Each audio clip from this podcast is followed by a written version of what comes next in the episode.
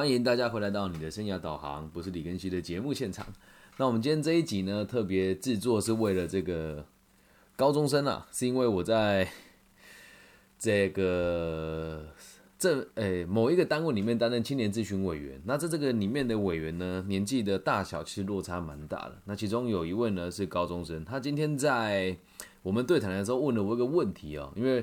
我们就算我比较鸡婆吧，一般人也不会像我们这样，在这个委员的职务当中不会这么的互相关心。我就问他了，身为一个十七岁的高中生，你有没有想过你未来要做什么？果不真其然，大家的回答都是我是谁，我在哪，我在做什么。那其实这一集我们也可以啊，是针对台湾的听众设计的啦。那如果今天你是大陆区的听众朋友呢，我是觉得也还蛮有参考的价值的，就让你听听听一听，想一想，因为台湾的学制跟大陆的学制有点不一样。那这一集我们主要是要针对这个高中生哦，所谓的对于三个科系的抉择，你该怎么去做？这个同学提出来的分别是政治、法律，还有传播。好，那这三个东西听起来好像是完全不搭嘎，但并不像我们想的这样。我一个一个讲给大家听哦。我们先来聊一聊所谓的政治系好了。那以我们在台湾的这个学系的龙头，肯定就是台大。那很多人都以为读政治系出来就是要当当领导啦，然后当这个代表啊等等的。那其实应该不是这么狭隘的了。以在台湾的大台大来分的话，一共有分成三个组别，是政论组、国关组跟公行组。好，那政论组要学的东西是什么？就是一些政治上的理论啊。那国关组学的是什么？就是这个。不同领域之间，国与国之间的这个关系该怎么去做处理，跟怎么去应对？那公行组呢，就偏向于是公共行政啊，所以政治这个东西就是大家的事情嘛。那公共行政意思是什么？也就是所谓的高考跟普考啦。那其实说真的哈，政治学系的四大出路啊，我们要这么讲，嗯，应该这么说了哦，就是如果以我们所谓的国家考试来说的话，好，那大部分就是这个。哎，我们讲的这个外交官居多啦，还有这个相关的高补考，所以你学了之后不一定说只有政治这这条路可以走，不一定哦。可是很多人都以为说读了政治就好像只能走这一条路。那其实，在台湾的状况又更特别哦。还有一点是因为，如果你是在台湾的话，你有可能会担任某一些议员的或是立委的助理，从基层开始慢慢历练起。但是反过来说啦，如果你要当的是政治人物的助理，基本上你也不需要读政治系。啊，这样了解吗？所以读政治系，某种程度上来讲，他的选择其实并不多，因为他要学的东西非常多，然后又不是一般你在这个民间可以使用到的部分，这样能够理解吗？所以如果你选择政治的话，你也可以选择担担任记者。可是反过来讲，如果你要当记者的话，你也不需要政治系的背景啊。因此，很多人选择政治性的原因，是因为他有瞄准某一些目标，好，比如说我就是想要考外交官跟外交人员，然后这个就是政治性跟外语系的同学毕业才能够考的一个这个学科了哦。那如果没有像这样子具体的目标的同学去读，我觉得有点可惜。那也有人读政治系的目的是为了以后可以考这个相关领域的高补考，那这样子我是觉得也算还可以啦。那你选择了公行组，那基本上就跟公公行没有什么太大的落差。因此，如果读法律、读读这个政治系，你必须得要有明确的目标，否则读了也等于白读。了解好。那接下来我们看看法律系哦。那我们就以在台湾的，我我认为啊，哈，就是大部分的人出来来跟大家分享一下哈。如果是法律系的毕业出路，通常我们第一个想到都是律师啊。啊，有律师资格本来就是帮坏人打官司，不 帮有需要的人打官司，然后再来是法务的主管。那公司里面都有法务部门嘛，那担任法务主管就是协助这个这个我们有有法律相关的问题的时候，你得先帮你的公司解决这些问题啊。还有一个东西叫非讼律师，什么叫非诶非讼律师？就是还没有开始打诉讼以前，你要先提前帮这个企业想，你有哪些问题可能会有这个相关的法刑责会被关注到，对，然后再来是。很多人也会忽略到，你当了律师之后，考哎考了法哎这个法律系，你也可以当代书或者是地政士，只是知道的人比较少。那地政士的范围其实比较精准一些，但如果你今天读的是这个逢甲或者其他学校地政系，基本上你也是可以考这个学系的。然后再来就是有一些人他毕了业之后，他并没有去考到律师执照，所以可能会担任法务助理、商标专利人员或者是工商服务类的登记人员。那这部分其实对读法律的话，也有很多人是为了这个司法特考，比如说法官啊、检察官啊这一些国家考试。所以你如果要读法律系也是一样，它是一个非常专精的行业啦。那如果你不考律师，读这个执照就会有点可惜。那以上这这三个科系哦，我们讲政治、法律跟传播，它都不属于商学院。所以有机会的话，再做一起商学院来跟大家一起分享。商学院都能应用的范围就会变得宽广很多啦。那你说以法律来讲，如果你不往相关领域走，你也可以做政治相关的研究人员，那是不是也跟政治系有一部分的连结呢？那如果你不愿意往业界走的话，往学界走，你还可以做研究人员、研究助理。那或者是你一路考上去到博士，你可以当讲师，在学界待的还不错。但是上述这两个学系有法律跟政治，你们都会读到大部分台湾的主流的法规。所以如果你未来想要考这个，警察特考啦，或者一些国家考试，你相对也是比较吃香一点。所以这两个科系的状况大概是这样。即使你考过律师，现在在台湾，如果你没有专业能力的话，在律师楼当一个基础的律师，一个月薪水可能也不到五万块哦。这是真实的状况。那政治系，如果你是这个一些政治人物的助理，那薪水当然也就不好说，也看你的老板的个性怎么样，还有他地方的势力为何，以及他旗下有没有其他的组织能够让你去管理跟运用。这样能够理解吗？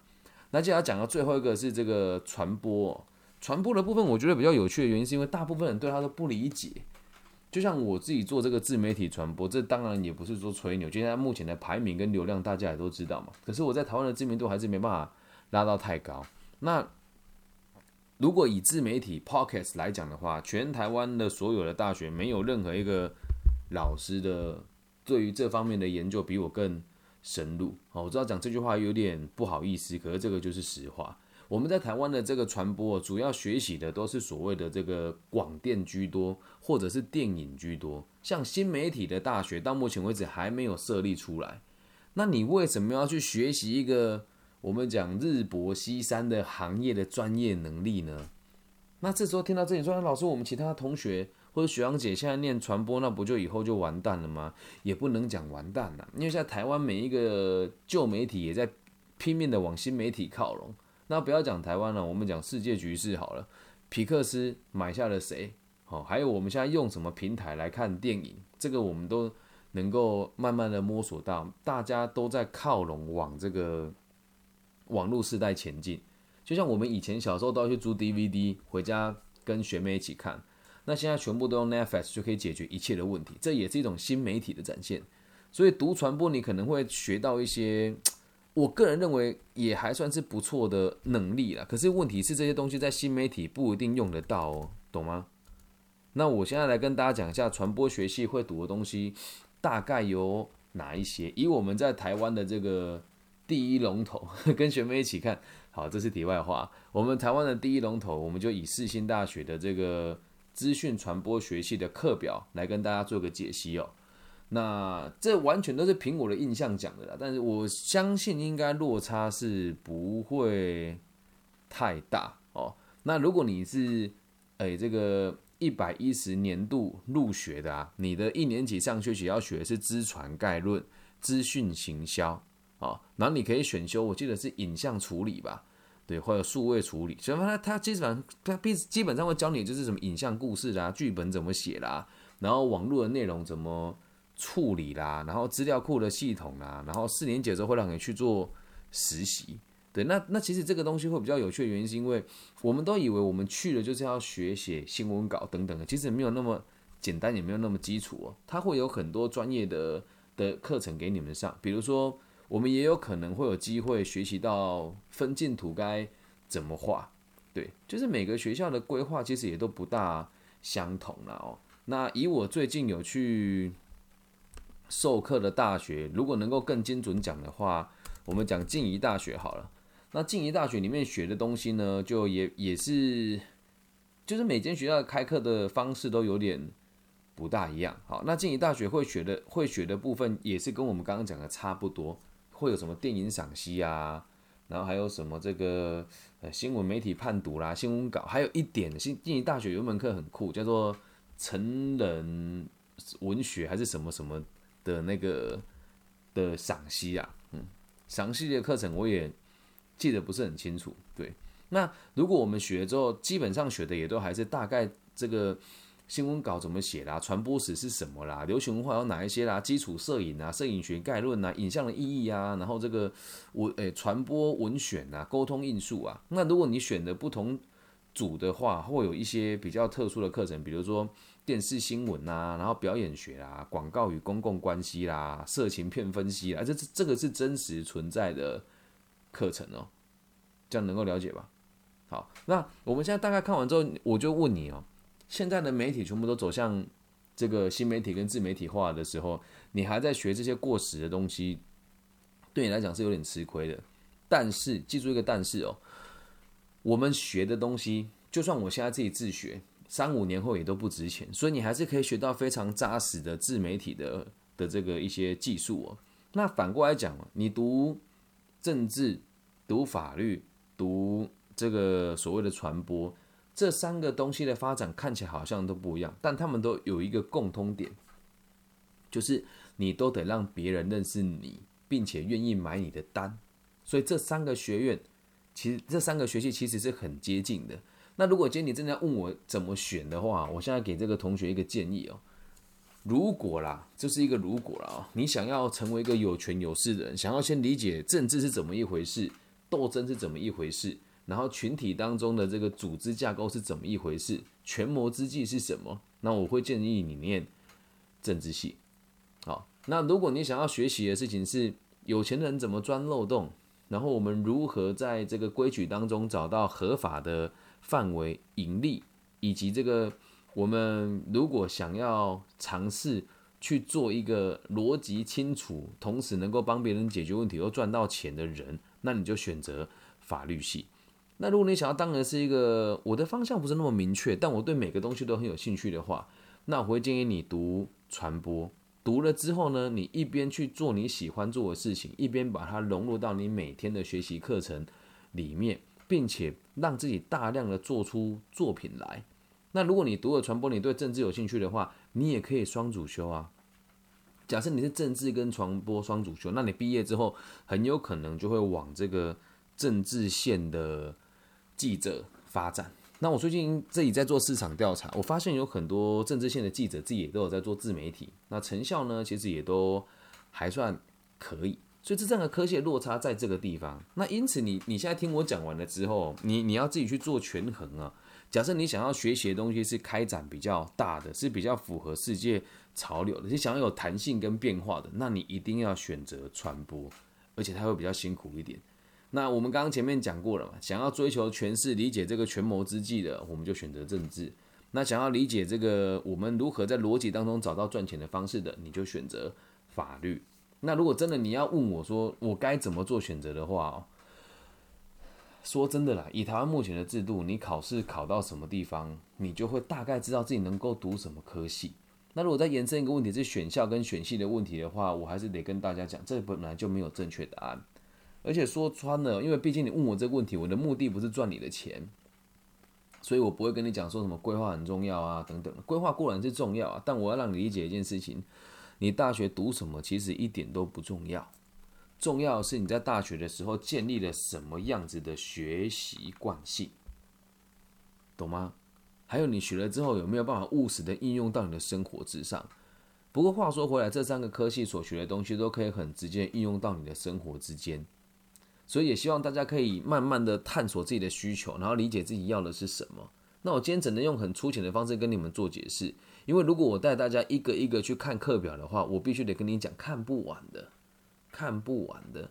所以也希望同学接下来发问，因为这是我第一次跟这一群高中生互动，而且是没有经过学校的老师或者是单位的邀请，只是单纯我自己问他，他们想知道什么。所以现在，请大家可以换个方式问今天这期听完，如果觉得还不错，帮我分享给你周遭正在准备升学的人，或是诶看待孩子升学很慌张的爸爸跟妈妈。那也要跟大家讲，或许换一个方式问，对你对我都会更有效率哦。你可以问我说，我以后想要做什么事情，我现在读什么科系比较好，又或者是聚焦一点，我读了这个科系以后，我的发展的短、中、长有哪些可能性，以及它的最高殿堂跟最低成就在于什么地方？OK，因为这一集制作出来是要让让你们先知道我们在思考跟决策的逻辑是什么。那这一集你你也很难听了之后就马上下决定，对吧？但如果我们随着我们的接触时间越来越长，能够给予的建议会越来越清楚。那这就是我们这个节节目存在的目的嘛？不是只有了解一次，而且很多事情不是一次就能够解决的。再来了，你们明年一月才要考学测，所以现在呢就听一听，想一想，也不用太急着做决定，因为等你分数出来之后，你一定有不同的想法，理解吗？以上就是这一集的全部内容，希望对大家有帮助。那这一集是制作给清水高中的同学们，那他们会不会听到？我不知道，因为目前清水高中跟我是完全没有。合作过的，那你听了我的这个节目之后，你也可以把这个节目分享给你们老师听，让他知道，如果你请大学教授来授课，他们讲话的内容跟我讲话的内容落差在什么地方。学校老师如果不愿意呃邀请，或是学校没有钱也没有关系，你直接私讯我，我会用免费的方式，像这样子来服务大家，得到你们想得到的知识跟逻辑，好吗？那如果是这集应该不会上到大陆平台啊，讲了太多不能讲的东西了。那我们这集就直接只放在台湾的 这个频道。那希望节目对大家有帮助。如果大家喜欢这个频道的话，记得帮我五星按赞加好评。老师，我现在做有点有点纳闷哦，就是这两位高中生同学，你还有在 IG 的线上吗？因为是你问了我才制作这一集给你，但我 IG 的人数好像变得很少，所以这个同学好像也不在线上了。但是也要跟大家讲，就是这样子的状况其实蛮常见的，我们也不大介意啊。哦，这已经不是哦，你在哈，你还好，你在还好，你在，对，不然很多同学就是会问了之后，他人就不见了。好，那黑人同学，那这一集的节目对你有没有帮助呢？哦，不要叫我副组长啊，叫我更新就好。有对你有帮助吗？有清楚一点吗？有吧？啊，如果你没有回答我，我会觉得我可能讲的不清楚啊。如果你有哪里觉得不清楚的话，你可以再打字下来问我，觉得哪里不是那么的明白？OK。可以哈，所以你可以再自己想一想，听完这个初步的分析，有没有比较想要哪一个，或者比较不想要哪一个？好，OK 吧？好，那也希望大家如果有任何的疑虑，也可以通过这个方式跟我分享，因为最近有越来越多民众会问我问题，那相信你们都有得到你们想要得到的回复嘛？那虽然我们是不收费的服务，但如果你自己的状况是还不错的，家里的。情形也还可以，或是你自己是企业主的话，想赞助我们频道，私讯我会把捐款的这个方式提供给大家，好吗？就像现在已经十一点十五了，我刚刚是在写我们这个大学端的一些专有的企划案，要去协助小朋友做生涯规划，所以才拖到这么晚才开直播。那等一下我要继续写我 E E M B A 的报告，对，所以希望大家能够理解，就是。钱不是很重要啦，但是我们在做这个事情，如果有越多人愿意投入的话，我们就可以提供更多的资源给人家。然后这边我要特别感谢秀平跟大家一位同学，我前一阵到某一个国国中去演讲，有一位同学他是生长者，而且家里的经济状况比较弱势一些，然后我就发了一个文章问大家有没有多余的手写板或是绘画板，因为那个小朋友很喜欢画画，于是就真的有人就是捐款给我，叫我买个新的手写板给他。然后也有人就把他已经用不到手写板寄给我，然后寄给那位小朋友。对，所以要让大家知道，如果你支持我们的频道，不是支持我而已，是支持在台湾大部分迷惘的群众，还有需要被帮助的朋友。以上就是全部的内容喽，希望大家喜欢。如果你也喜欢的话，记得帮我在 Facebook、IG、Instagram 或者 Pocket 里面帮我按个赞。我爱你们，拜拜。